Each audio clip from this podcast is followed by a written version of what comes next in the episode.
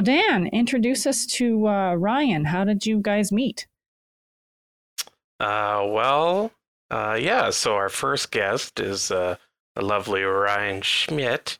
Mortal Here. foes. Uh, yes, uh, this is just a long feud that's uh, been going on. Uh, it continues to go on, and uh, eventually one of us is going to slay the other one. Yeah. As to when that happens, we don't know. We need to wait for Uh, a volcano nearby to erupt to really set it up. Yes. You might have to go to Alaska or something then, guys. yeah, just drop us in the wilderness. Uh, each get a spear. Uh, go find the other one. Whoever comes out of the woods. if, if one of you isn't dead by the end of three days, a bracelet around your neck will explode. You know that kind of thing. Exactly. uh, no, uh, yeah. So uh, I met Ryan uh, through uh, elementary school because he came what grade four? Uh, grade, no, grade five. Yeah, Yeah, for a little bit, and then he left again. yeah. I went to Australia for seven then- months. it's just like, we will. oh no. I need to train. and then yeah, and then he came back, and then yeah, knew each other through yeah ever since then. wow. yeah. Um, So, and yeah, just been yeah, like went to the same junior high and then high school. I mean, still living in the same city, and then yeah, just still continue to be really good friends. That's cool because there's not a lot of people that can claim they've got childhood friends remaining after all that time, right? So, I mean, he's like my only friend. Oh, Daniel, what you're a social butterfly. so Kevin and I are just dirt. Is Not that my it? choice. Apparently, we're Sorry, not what was Dan's that? friends. I said, Oh. so apparently, Kevin and I are dirt. We're not your friends. yeah, I I claim the title of only friend. Uh, All sorry. right, I'm um, out. This this podcast is over. I'm out. Damn. You've ruined everything, Daniel.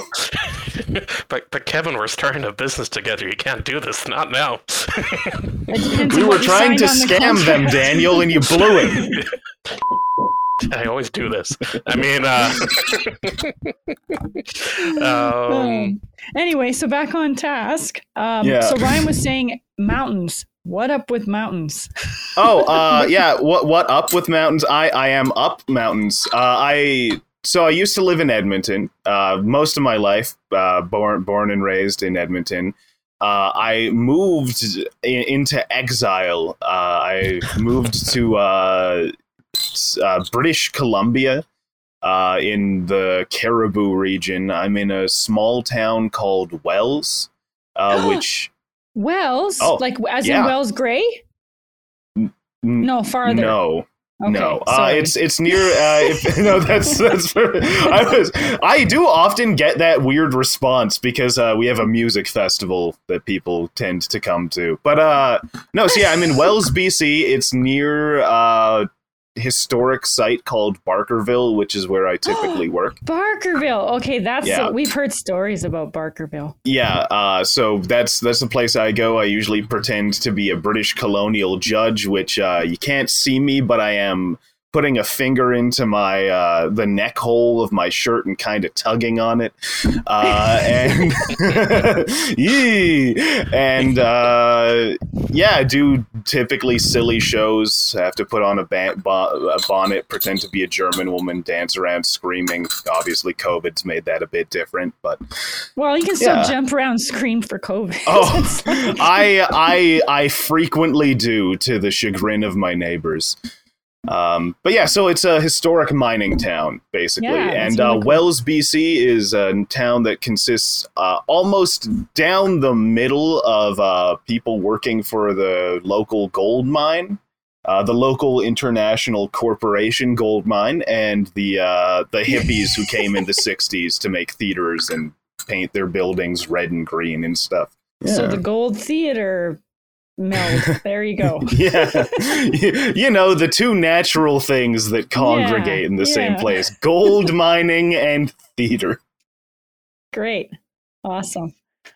All right. So, uh, so yeah, so this is an, going, to be interesting because I'll, I'll let Dan get into it. But my understanding is you may not have the plant background that we do. So we're going to do a, a complete 180 flip and uh, have a quote unquote regular Joe take on some of our um, questions and discussions that we have regarding the the native plants and the regenerative landscaping, all that kind of stuff, and the environmental stuff. So this should be interesting. Yeah, I'm really I'm excited to out myself as an ignoramus. it's about time. I'm hoping you'll be a good meter so that we know Yeah. where we stand and what we need to do, right? Yeah, of course. So, uh, so yeah, Dan, you want to get right into it? Yeah, sure. Uh, so yeah, I'll just start off. Um, Ryan, like, uh, what, like, you know, growing up and up until this point, like, what kind of experience have you had with anything kind of in the environmental realm? Like, what when somebody like talks about like the environment or like environmental sciences or something like that, like, what kind of comes to mind? Ah, that's a good question. So I, I have a very limited experience of the environment. I basically like gardened with my mother and watered my neighbor's plants every summer. That's that's the uh, extent of the uh, interaction I had living in the suburbs of Edmonton. What comes to mind when I think about things like environmental science? I mean, obviously, there's the uh, proximity to the oil fields in Edmonton. So a lot of environ- environmental science I've heard is in relation to either reclaiming or there's there's that other word that's not quite coming to me right now, but uh, essentially trying to make the areas that may have been oil sanded more livable or a place that something can actually grow or live again. Uh, where I'm living now, it's there is a huge amount. The two big industries, of course, are mining and forestry, both ones that have pretty significant impacts on the local environment. Uh, so, yeah, I, I actually know a number of environmental scientists. Uh, in fact, a fish biologist whose entire job is in the summers to canoe around and see how local fish populations are being affected by mining. And then he paints all winter, so that's a great life he has. Um, doesn't sound too bad. yeah, right. It's kind of the dream.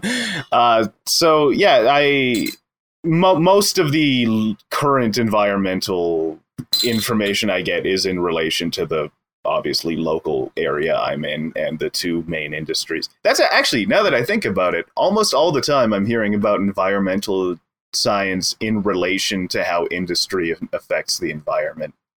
I almost never hear about it otherwise.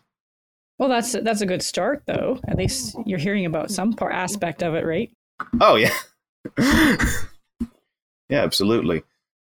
So yeah, that's kind of my I suppose that that's my at least what comes to mind when talking about my own relationship to it. Um, cool. Yeah. Um, then kind of opening this up to the other hosts, uh, chime in if you like. But like, what's everybody else's like? I mean, I guess me and the other, you know, Don and Kevin, we've kind of talked about it in our intro podcast about kind of where we come from. But maybe we can kind of uh, reiterate a little bit and get Ryan's experience too. But just like, you know, what what's everybody's experience learning about the environment, but kind of more on like academics or like kind of going through school and stuff like what kind of stuff have uh, we all learned or if we got much of uh, getting much knowledge coming from academics and stuff like that i mean all uh, like yeah kevin we'll, we'll start with Start kevin Kevin. Kevin. You're really Because he's so putting me on the spot. Why do Well, you 'cause you're so let me go quiet. first? yeah, Kevin. I've never met you, but Kevin, come on. yeah, yeah. Um, for me, uh, all the environmental stuff, I guess it would be, uh, like I mentioned uh, at the very first podcast, it will be from Lakeland College. I studied, um, uh, what was it called then? Restoration. conservation Ecology- and restoration conservation, yeah. He was a star Conservation pupil in his class, obviously. and I forgot everything. yeah. that was actually something new for me, like entirely new, because I came from a huge city where uh, environmental workers was considered um, blue collars, and no one wants to do those kind of stuff.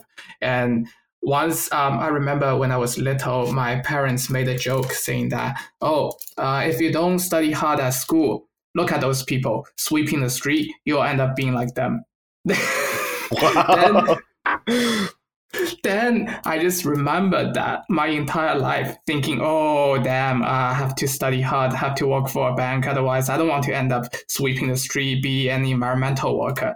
So, yeah, anyways, the reason why I came here to study environmental science is because um, I went to Britain and realized that the air pollution is actually really bad in China. So I wanted to make a difference. Somehow I came to Canada, studied that kind of stuff.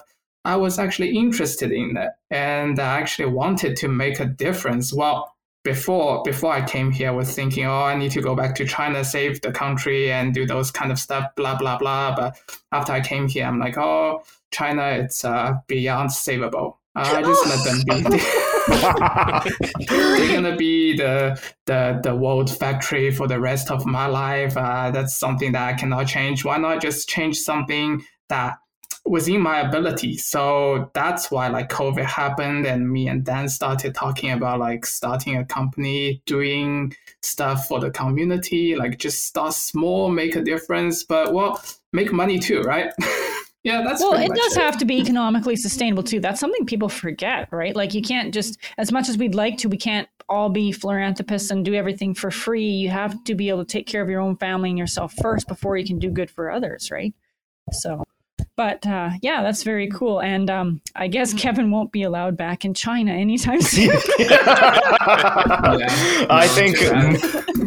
well, I, I did have plans to travel, but I think being present on this podcast is, uh, well, I guess I'll cancel the, that flight. but that's okay. We'll celebrate Chinese New Year here with with Kevin and all of our uh, Chinese friends, so that'll be that'll be fine.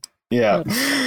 So, um, yeah, and I guess for me, um, in some ways, I was fortunate because I grew up immersed in the environment pretty much. Like we we grew up on an acreage, so I had the country lifestyle. I would, like I told the guys before, I was always out um, just by myself, happy as can be to go sitting on a raft, looking at the things swimming around in the dugout, or I'd go out in the field and look at the plants and the wildlife out there. Um, I was fortunate enough to live in different areas of Alberta, so I, I'm very intimate with a lot of the different uh, ecology settings uh, because we do have a a really very bunch of ecosystems in within Alberta itself. And uh, really, as far as school went, I thought I was going into the animal part of it, and so I took equine science, and most of my jobs revolved around animals. And it wasn't until, you know, well into my adulthood, I started going, you know what?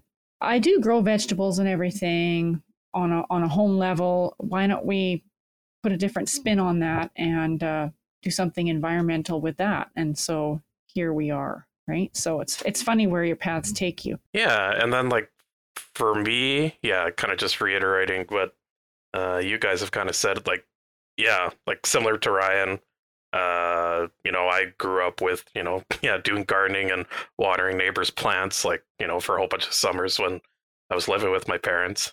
Um, and then kind of going through, yeah, junior high, there wasn't really much emphasis, or I wasn't really paying attention to uh, much going on there uh, in terms of learning about, you know, the environment in school. But it was kind of high school. There was a little bit, kind of, I think like grade 10, maybe they do a little unit on kind of just general, well, climate generally, but it kind of delved into a little bit about uh, some kind of as- aspects of like ecology and whatnot, uh, and that kind of got my interest a little bit. Uh, I got more interested in the environment, and then it was yeah, and then jump into similar to Kevin. You know, I heard about Lakeland College and their program and thought, well, I think this would be kind of a good fit because um, it sounds like there's a lot of hands-on uh, learning with a lot of the subjects that you take there. Uh, and yeah, it was definitely like a really great experience. And then transferring over to the U of A and kind of learning a little bit more there. It was it was a different kind of learning, but uh, I still enjoyed it and still got a lot out of it. And then uh, working for uh, a company in the city doing essentially what I've learned over the past four years and applying that to um, kind of an urban setting, which I never thought I would kind of get into, but wound up doing and really enjoyed. And then once that kind of uh, that company kind of went away, um, yeah, just me and Kevin talking about well, there's kind of this gap that needs to be filled for uh, kind of promoting uh, these ideas, and that's kind of where everything kind of came to now. Just Actually, Daniel. Oh. Yeah, dirt's the solution to everything. Yeah, uh, that's our Daniel. last podcast. That was your last podcast. Pretty much.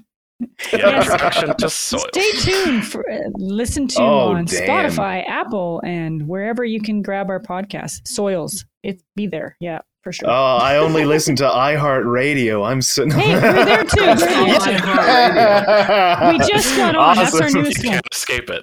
Yeah. Okay, it. oh, Yeah. maximum fun. Here, here we come. Uh, but Dan, I never actually asked you. Did you have a because the U of A was a more academic approach, right? Uh, Yeah. And then Lakeland was kind of more hands-on. Did you have a preference between uh, which? Uh, definitely some? Lakeland because it was smaller class sizes, and that I mean, like the big thing was the hands-on experience where Mhm. almost every class we took had some sort of hands-on, like going out to the field and actually doing these things that we read about, that we read about, like in the textbooks, like you know how to, you know, take a soil sample. Like I think most, and again, like I never took the full uh, four-year degree at the U of A. To I know they do some sort of field school, but it's only for I think like two or three weeks or something. Whereas like, you know, at Lakeland you have two years Yeah. of uh, actually doing Hands-on. like kind of yeah doing like a field school essentially for almost every course so um no i definitely preferred that a lot more because and jumping into after two years doing a diploma at lakeland and then jumping into you know third year fourth year uh, degree at the u of a it was had to kind of get sorted out and used to it a little bit of kind of Mhm. Different way of doing things. learning Right? yeah. and um, we definitely like cover different topics that lakeland never did but and again it was it, it was a slightly different program too because uh, lakeland college was restoration ecology um, whereas uh, at the u of a i got my degree in land reclamation so i mean there's a lot of carryover but Mhm. in my opinion, I think land reclamation more focuses on. I mean, it focuses on a lot of things within the ecosystem, but there's a lot of emphasis on soils. So I took Mhm. a lot of soil classes, and doing that where you're mostly reading stuff out of a book, or having a teacher, you know, show you, you know, PowerPoint, and then maybe doing the odd lab. Um, you just didn't get the same experience as you know, Lakeland. We did have some soil courses, and we actually, you know, went out to a field and actually did some soil sampling. yeah. Felt the dirt beneath your bare feet, looked at the stars.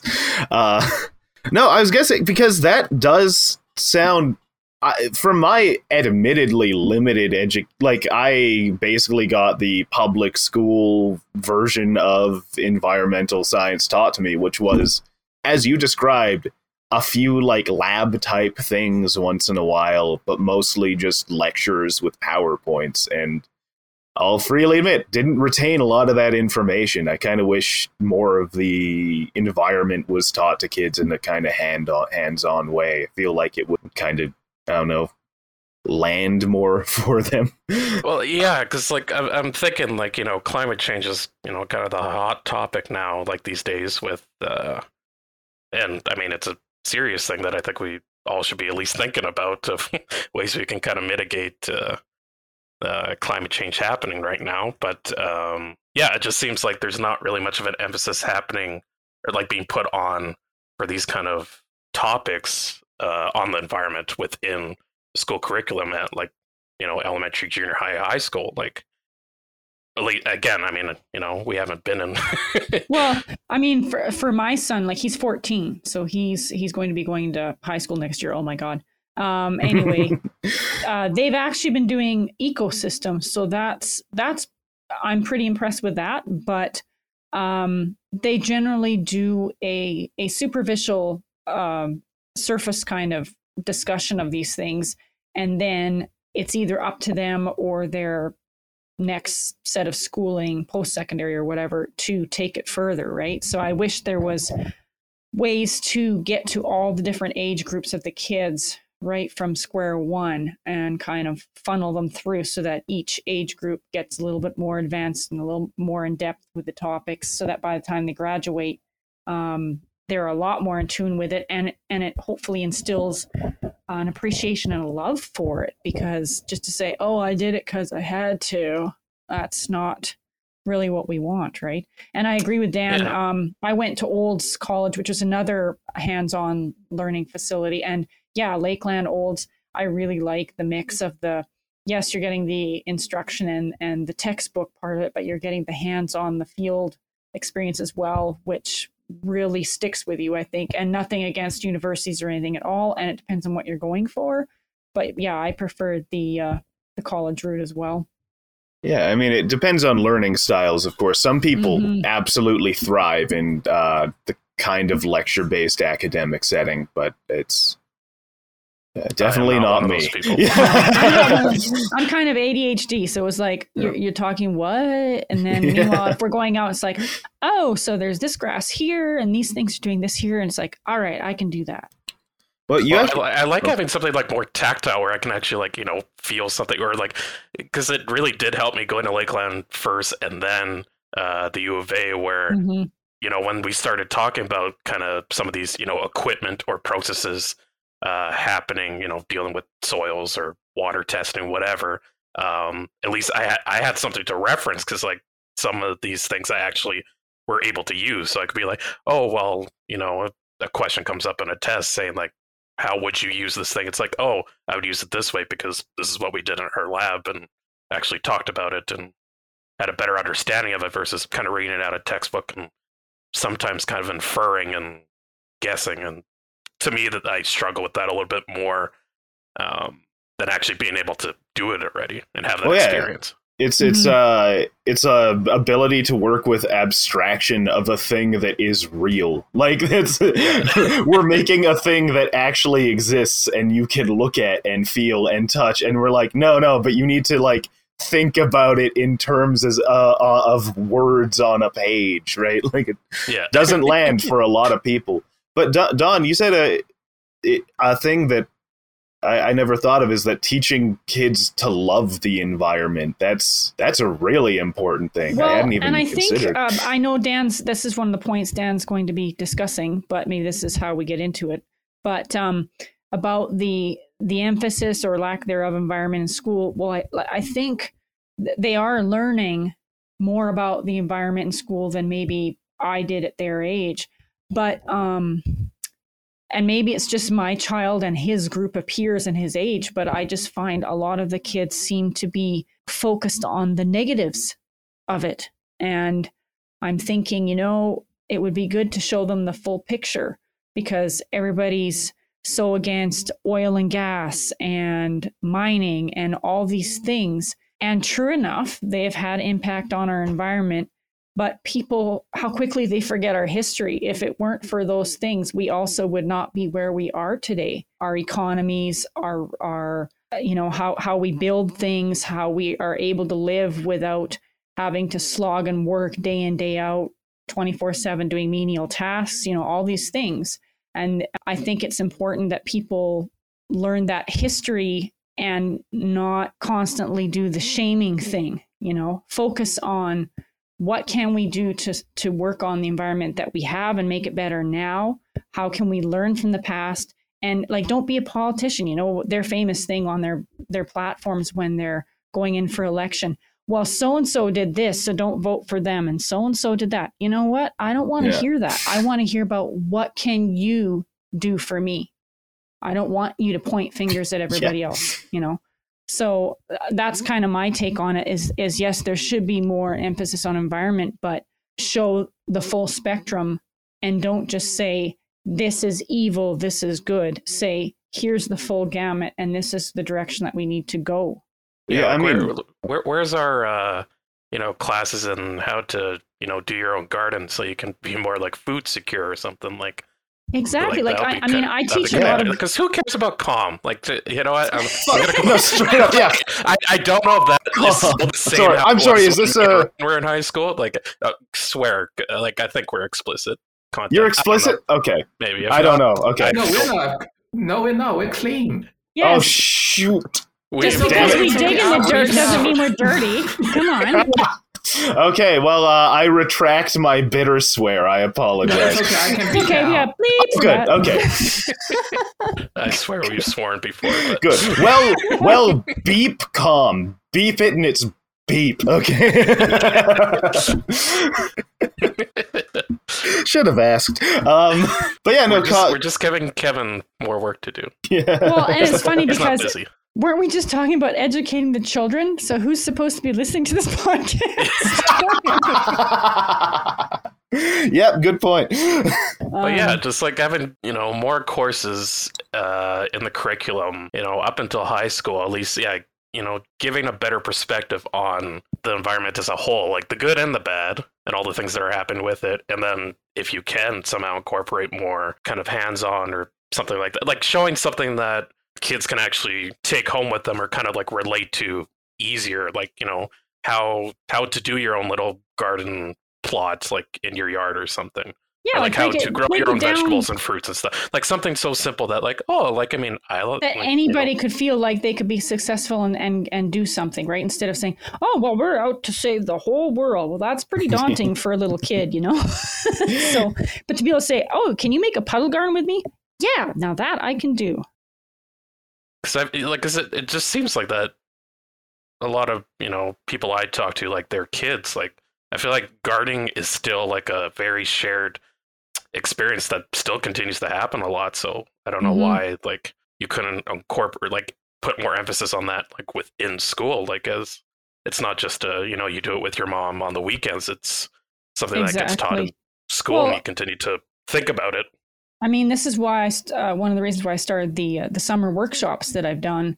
Um, but that's it's kind of like summer school. Um, I'm trying to work with teachers and schools to get this kind of stuff put in their regular during school curriculums as well. But it's uh, a lot of it seems to boil down to time because they have a certain amount of content that they have to put into their curriculums, and the other part of it is budget um, because the government allots so much money for different things. And I mean, these poor schools are are struggling with all the budget cuts, and then you throw COVID in there right now, and just on and on it goes. Uh, but this is something that's really important. Our kids' education is really important, so I think they need to. I don't know, shuffle the money from somewhere to somewhere else. I I don't know what the answer is, but something's got to happen because. Our kids need a. I, I do believe our kids need a better education. Yeah, I felt even gr- growing up in Alberta, I did. I, I literally just spending time around people in BC when they talk about the options for like subjects in schools. I was like, "What? You guys, you guys could learn this? Why? Why couldn't we have any of these classes?" And it does come down to we just have really large class sizes and not enough money to really branch out.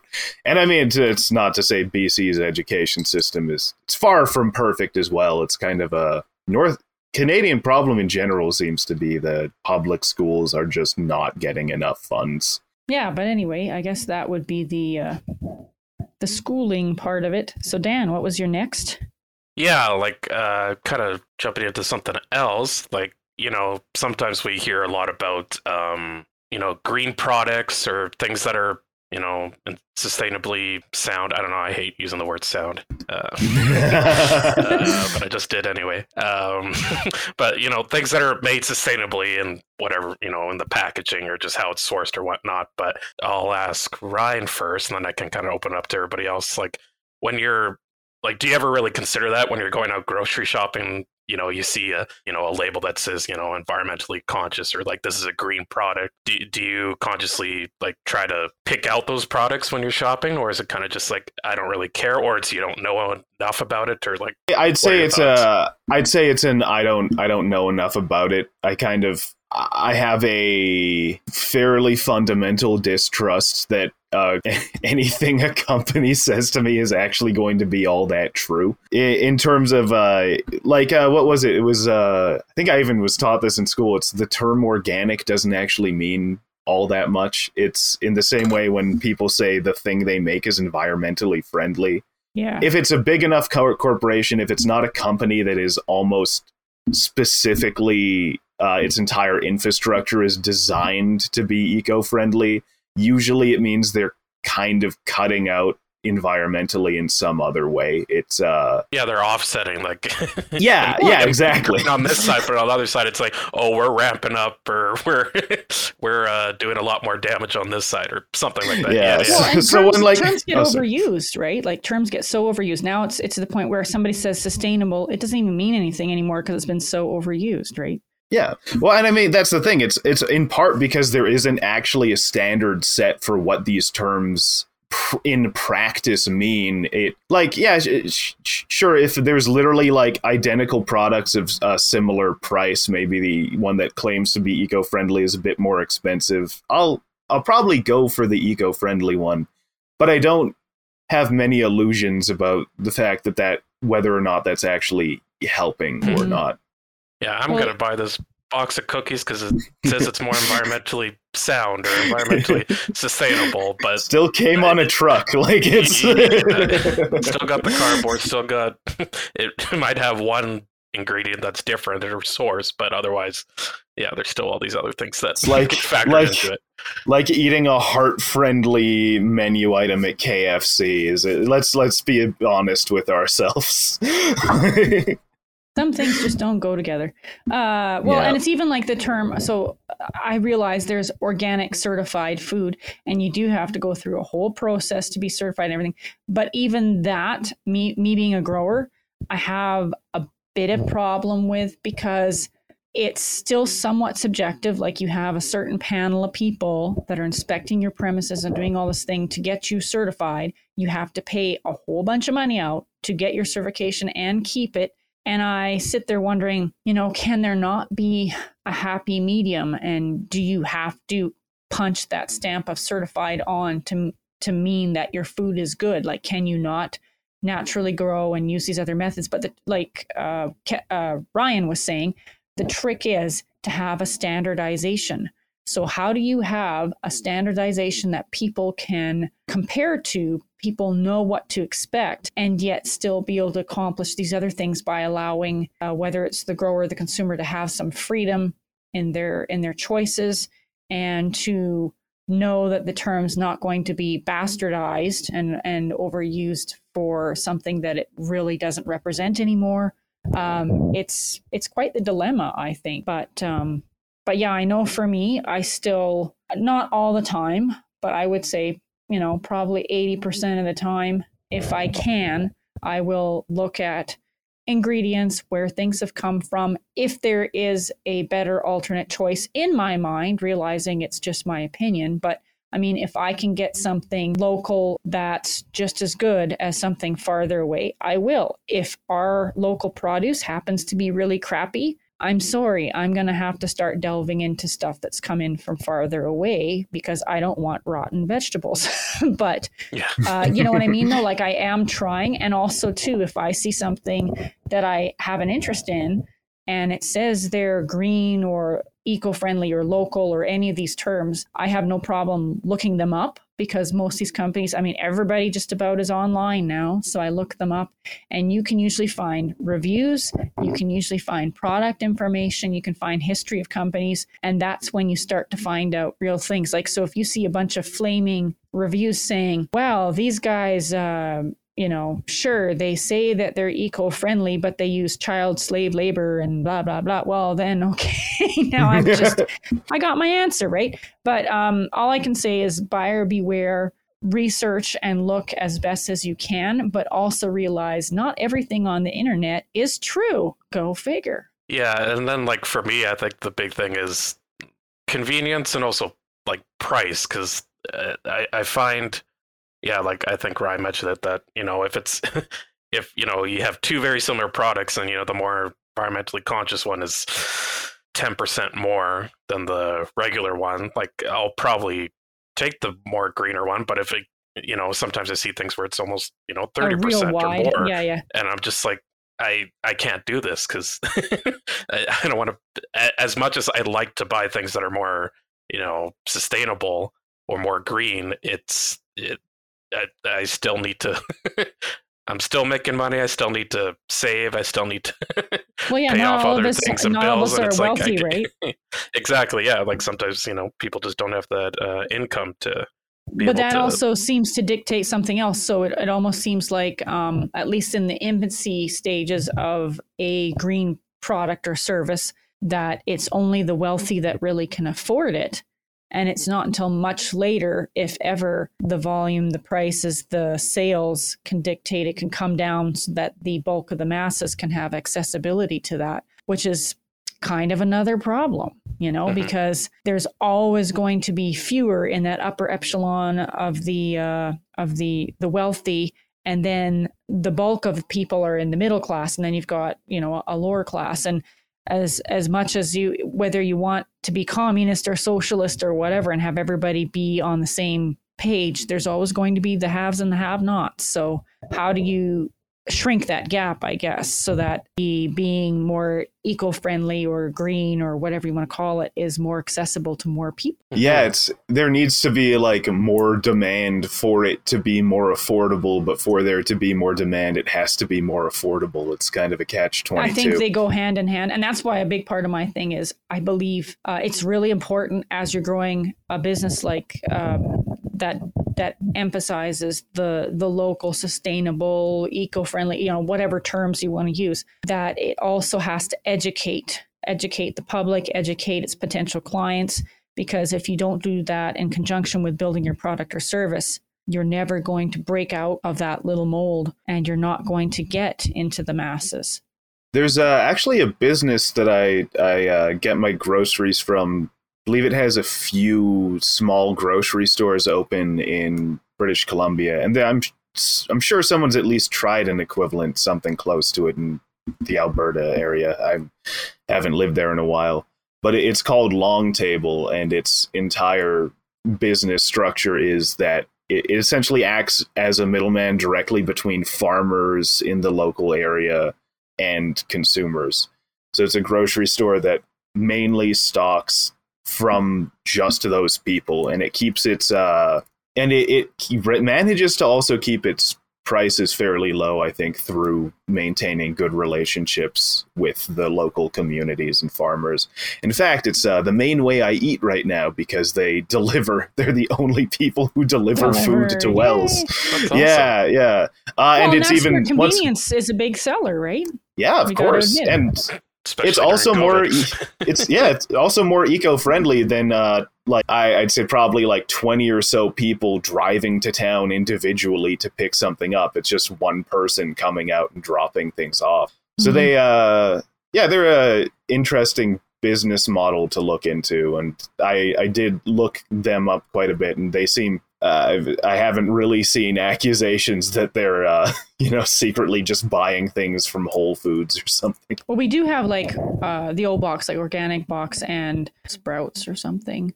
Uh, anyway, there's Used to one- have Planet one- Organic, but yeah.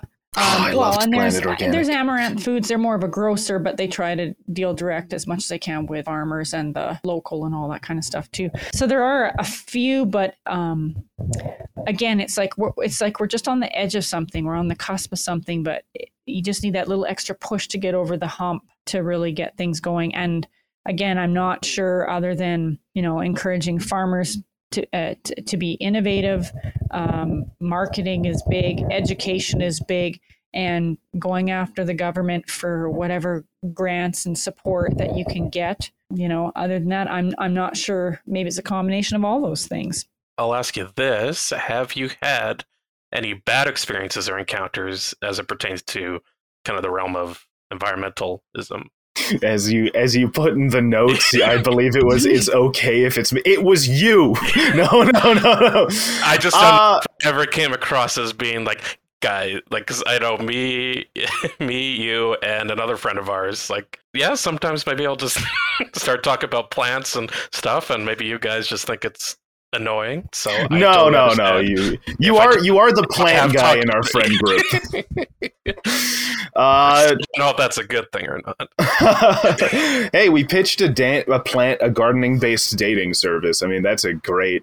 Yeah, we should still uh new business. Uh no, I'm trying to think and I I thought about that I haven't really. I mean, it's you uh it was brought up quite a bit earlier. There is obvious uh in the town I live in, it's mining and art people and they very typically do not see eye to eye about the purpose of the town. You can just Uh, call them I- the Mart people. The, if we just called them the Marts, they would get along. uh, so the, yeah, it is. I, I would never, I, I'd never classify it as a bad experience because there is a continuous, ongoing conversation where I live about where industry begins and where like life also where life fits into that. There's a big fight in my town right now over the mine's plan to um this isn't going to work for anyone but Daniel. Dan, you know, driving into Wells, there's a beautiful lake as you're coming in, Yes. and uh, mountain. So they want to put a giant, um, like I can't remember. It's a concentrator plant or something like that in that Awesome. exact viewscape. uh, that's like where the and like uh, it will add like I think it was like 20 trucks an hour or something like that going between those two places. But it will also bring 400 people to the actual town I live in. Uh, which is not doing well. Let me. T- it is. Uh, Hence the name. Oh, no, Ironically enough, Wells not doing so well. Um, yeah, so there's there's a and people get pretty heated on both sides of of that issue. It's um you will very often see the only thing go- Facebook is really good for is seeing people get mad and that is basically what the town page turns into about once a week. Uh, so yeah, I've been in a conversation with someone that lasted three hours long. That was basically them yelling about the mine the the whole time. Actually, uh, have been on hikes where that became the thing. Did somebody not Uh, return? oh no, uh, no. Uh, but then I also personally have. Uh, the, the only time that one really bothered me is that uh, my partner at the time she works at the mine and in fact is angling to get more work in the environmental side, the environmental science side of it, which is still need to make you talk to her, Daniel. She keeps asking about schools and stuff, and I know nothing. Um, but I'd be uh, happy to. But yeah, so uh, it. I mean, I. But here's the thing: I don't actually think in the cause of environmentalism or caring about your local community. I don't think three hours of a kind of awkward conversation is actually the worst thing. Like that's kind of the bare minimum for activism, right? Yeah, like- honestly, you know, maybe I should have rephrased that. Yeah, maybe not a bad experience, but just like something that maybe like got you thinking or like pondering about kind of that realm. Maybe it would have been a better. yeah, absolutely. Not to say like no, you can only hear about the good stuff about environment. Like anything, Yeah, anything yeah. that goes against it. It's bad. It's a bad experience. You should never have those kind of experiences. It's like no, you want to have those because you want to get those like varying opinions and perspectives because that kind of helps you Yeah. understand too of like where people are coming from and understanding. No, it's not just you know we got to conserve this piece of land. It's well, we have to think about everybody that's been here and like kind of where everybody wants to go, what everybody's objectives and goals are, and how can we all kind of work together for the betterment of what we want, but also kind of what everybody should have or want or need. Yeah. Of course, growth is like very frequently uh, uncomfortable, right? Like it's uh like I'm I'm sure over I can't remember because I I have ruined my memory just by living through my 20s. Uh but I, I'm sure there's at least one or two times where I was doing some environmentally shitty thing and you Daniel were like were like, "Hey, you know that's actually really bad that thing you're doing."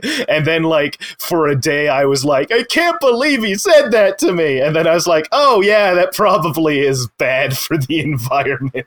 Honestly, it You was know? probably us living together, and I was just saying, you know, that is recyclable.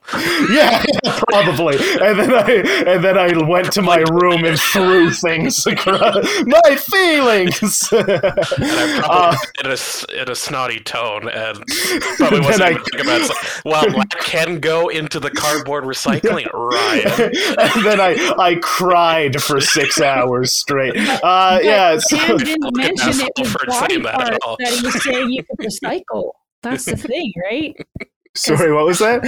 Dan didn't mention the thing he was talking about recycling was body parts, right? So that might have you know, of the Ryan, that dispose of the body.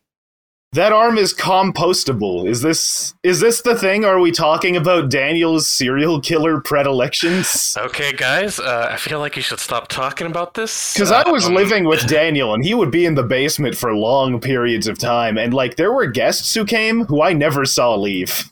Okay, I'm just Also, um, bye. I'm pretty, pretty sure once he ate my thumb, he he always said I didn't have. He said I never had that thumb. But It why was a is there the scar, Daniel? Why a- is the scar? It was a green thumb. Why would you eat it? How did you guess the name of our dating app? Green Thumb Dating. Okay, uh, yeah, we'll kind of slowly wrap things up. Uh, I'll ask you, Ryan, uh, what do you think, uh, you know, when you hear the term regenerative landscaping, like, what's kind of the first thing that comes to mind? Or, like, do you know what regenerative landscaping is? Uh, I'm gonna go with first thing that comes to mind. So regenerative. That's uh, literally the visual thing that I imagine is like a bare field where grass starts like coming up in montage, and then flowers bloom, and then trees grow, and then there's rabbits hopping around. Um, that's that's the image. If there was ever an advertisement for it, that would be the Like the sound of music? yeah, yeah, like like the sound of music, but it's like a depressing gray, like rotted field at first, and then things start blooming, and then she starts singing.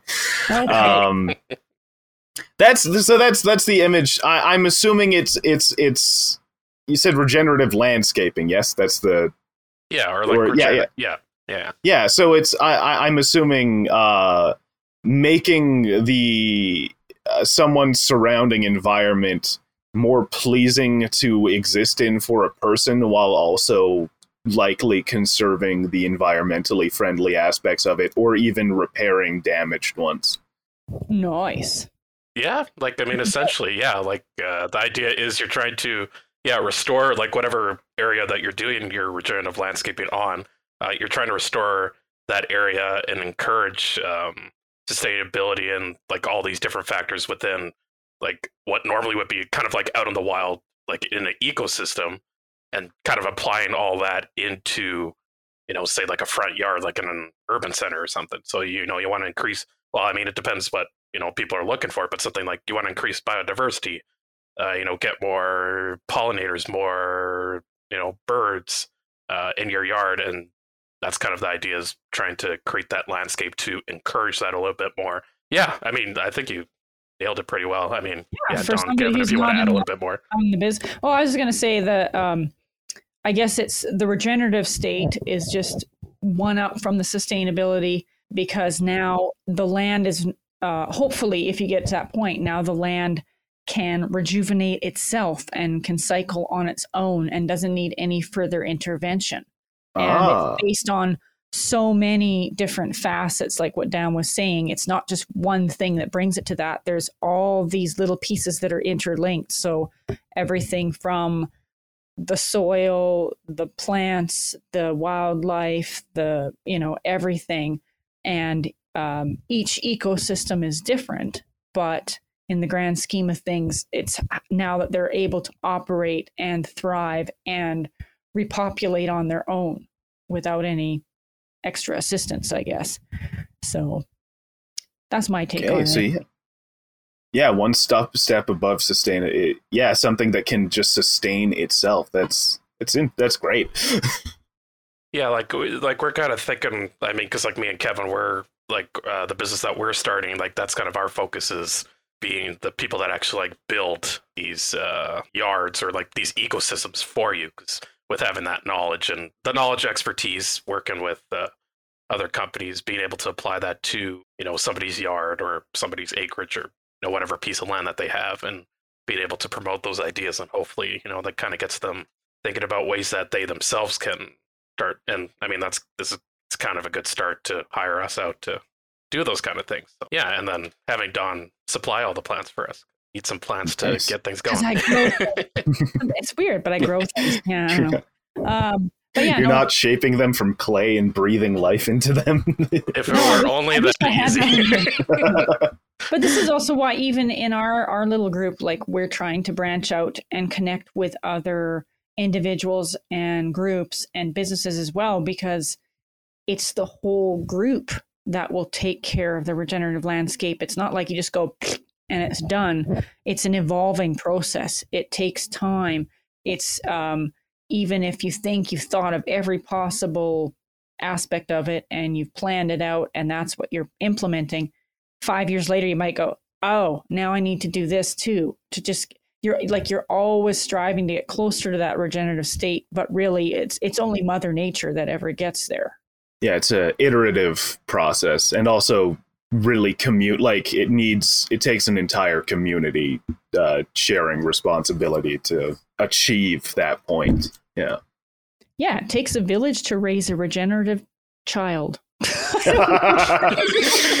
you just picked, pitched my next science fiction book. it's funny that you mentioned that because i don't know if you're a trekkie at all or not because uh, Tad, anyway Tad uh, Trekkie.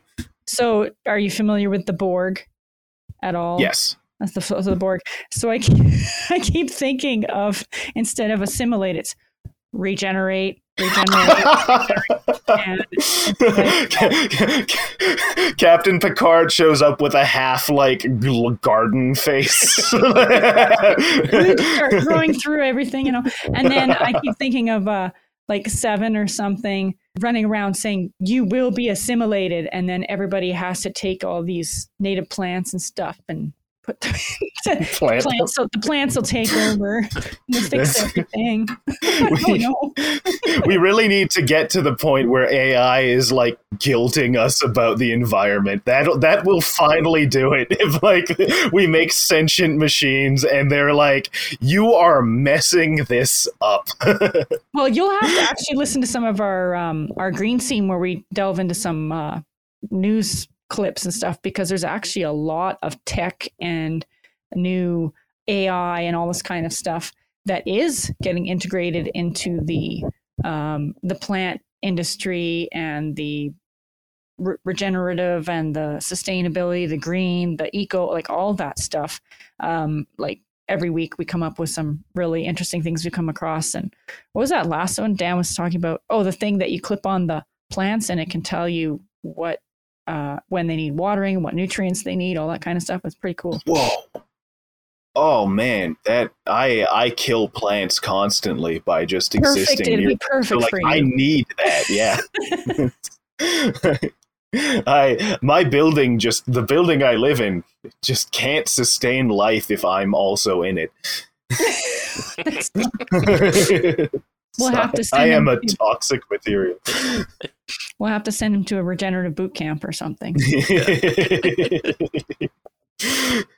Oh, I was just going to say you you had something on here. Um, did Ryan have any questions for us about what we're doing or anything else? I guess. Ooh. Uh good Keep it good clean. question. Keep it clean. hey, what uh, How's your sex life? hey Daniel, how's your sex life? Um, yeah, Dan, what what's the uh, because you're what's the timetable for uh, your business?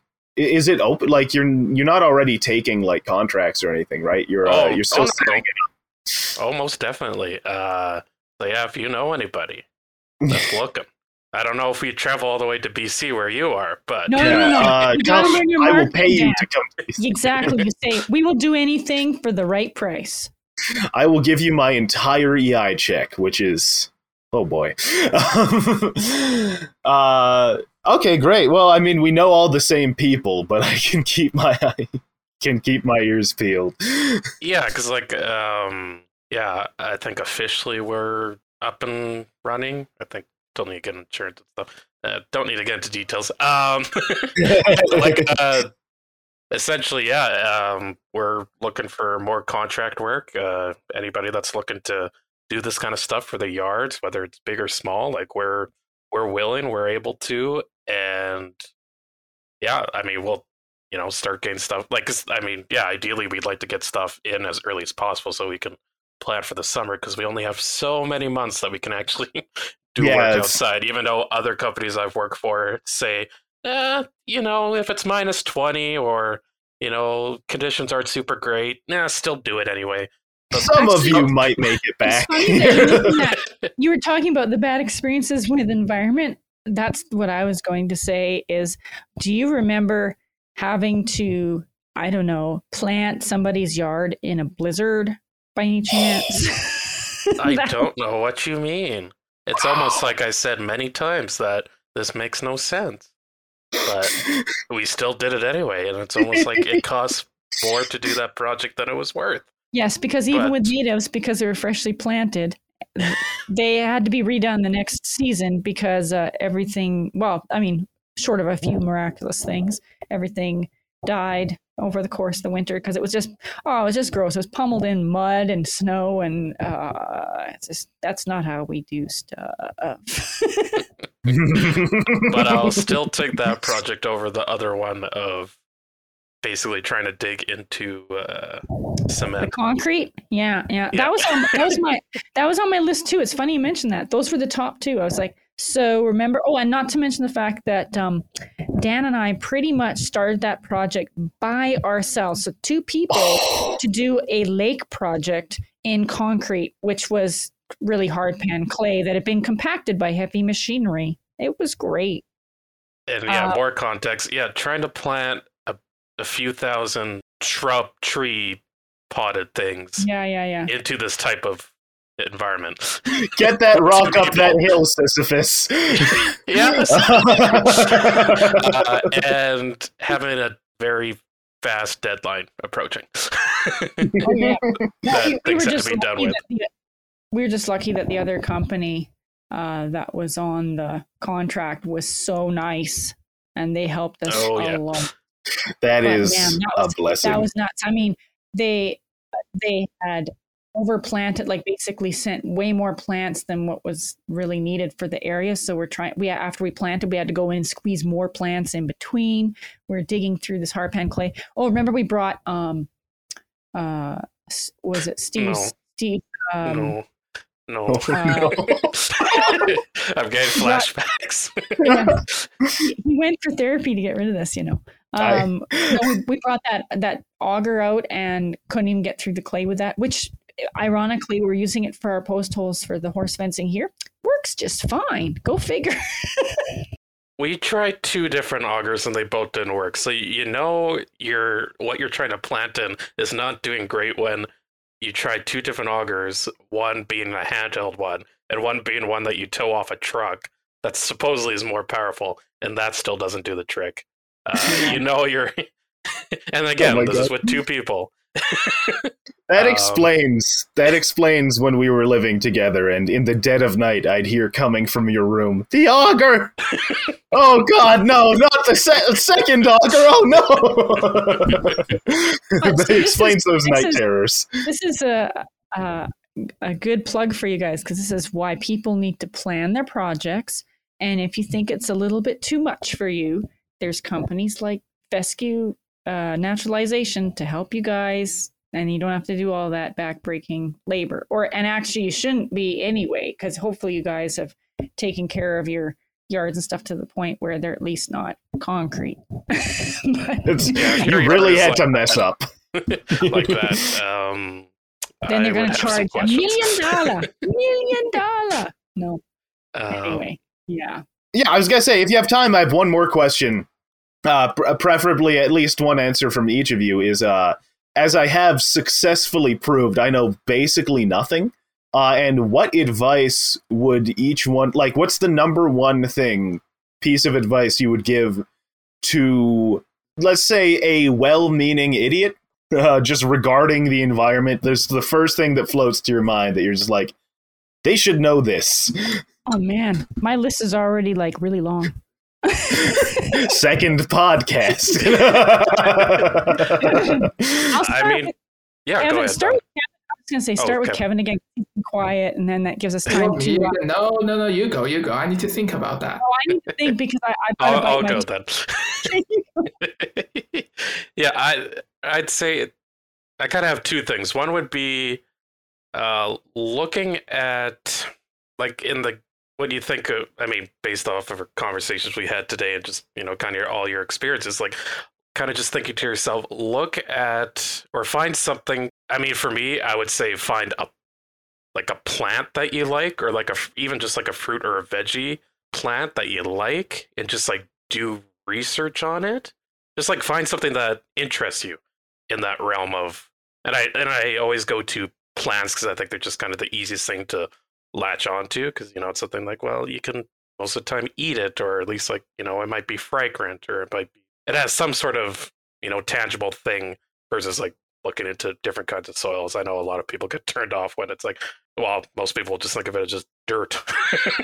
so like, there's nothing exciting about that. Like I get it's it's just dirt, uh, but plants there's a, there's a little more that I think you can latch onto for kind of you know your average show or whatever. But yeah, I think finding a particular plant that you always liked or or even just you know finding a new thing a new plant you know that looks cool or sounds cool for does this certain thing uh, i think would kind of be a good start just to kind of get you looking at um, kind of something in that realm.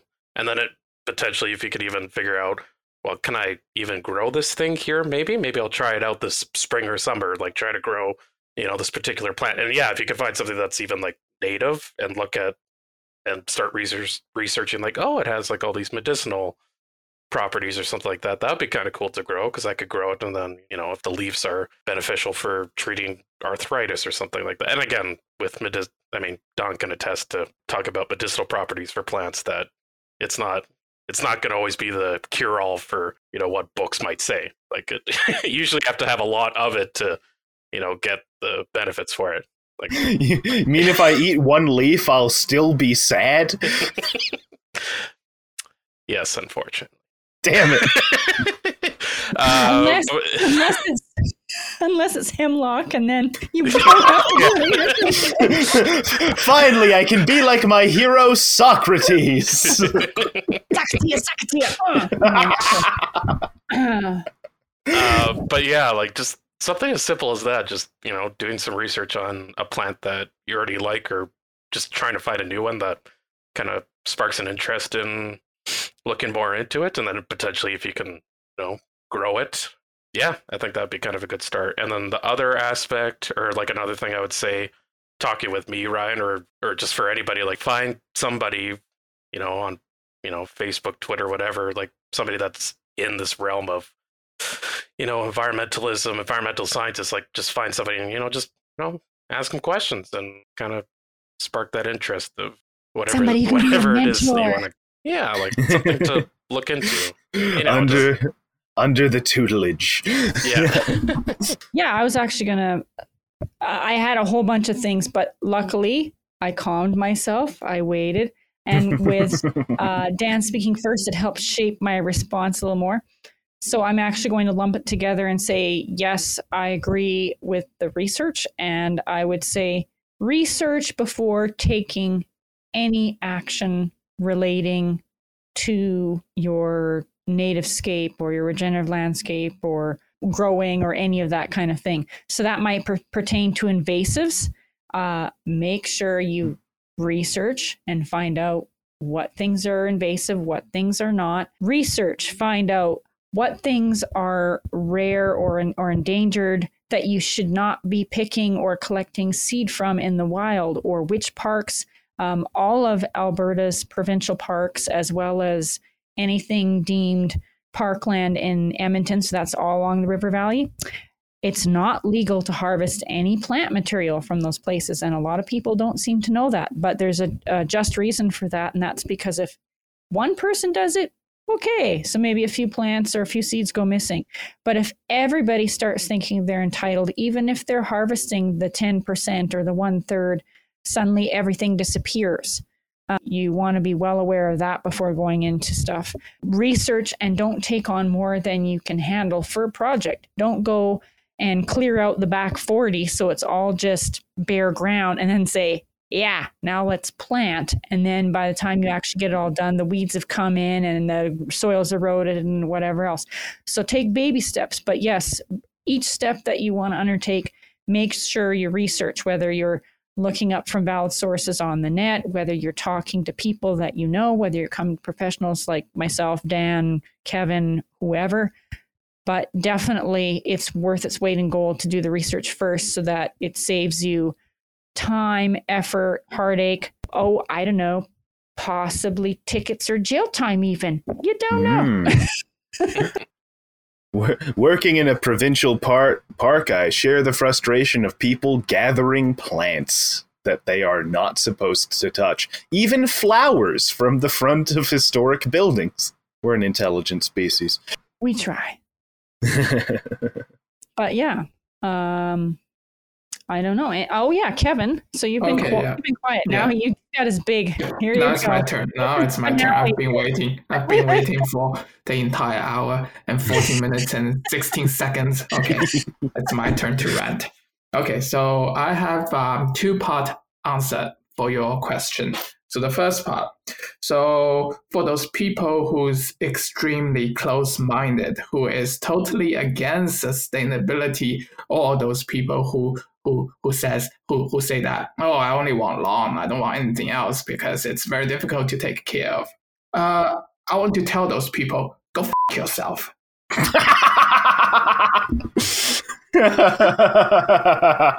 Okay. I'll supply those Beautiful. people with um, Western water hemlock, and they drink. They can just eat them. Don't listen, little Johnny. It's okay. Okay. Uh, the second part of the answer. So I think we only have one planet. So everyone should just do something, do our part, whether it's big or small, to save the planet. And we can just start with something like growing uh, plants that can grow fruit, which is uh, easy to maintain and doesn't cost that, that much money, like strawberries, blueberries, I'm hungry. raspberries. Yeah, everyone likes them and they're extremely easy to grow. And I mean, that's a good start for you to just start doing something that's regenerative and not just the lawn, right? Mhm. So, yeah, that's my Little advice. Awesome. Yeah, exactly. right. and that's the thing. It's like we are talking about in the schools.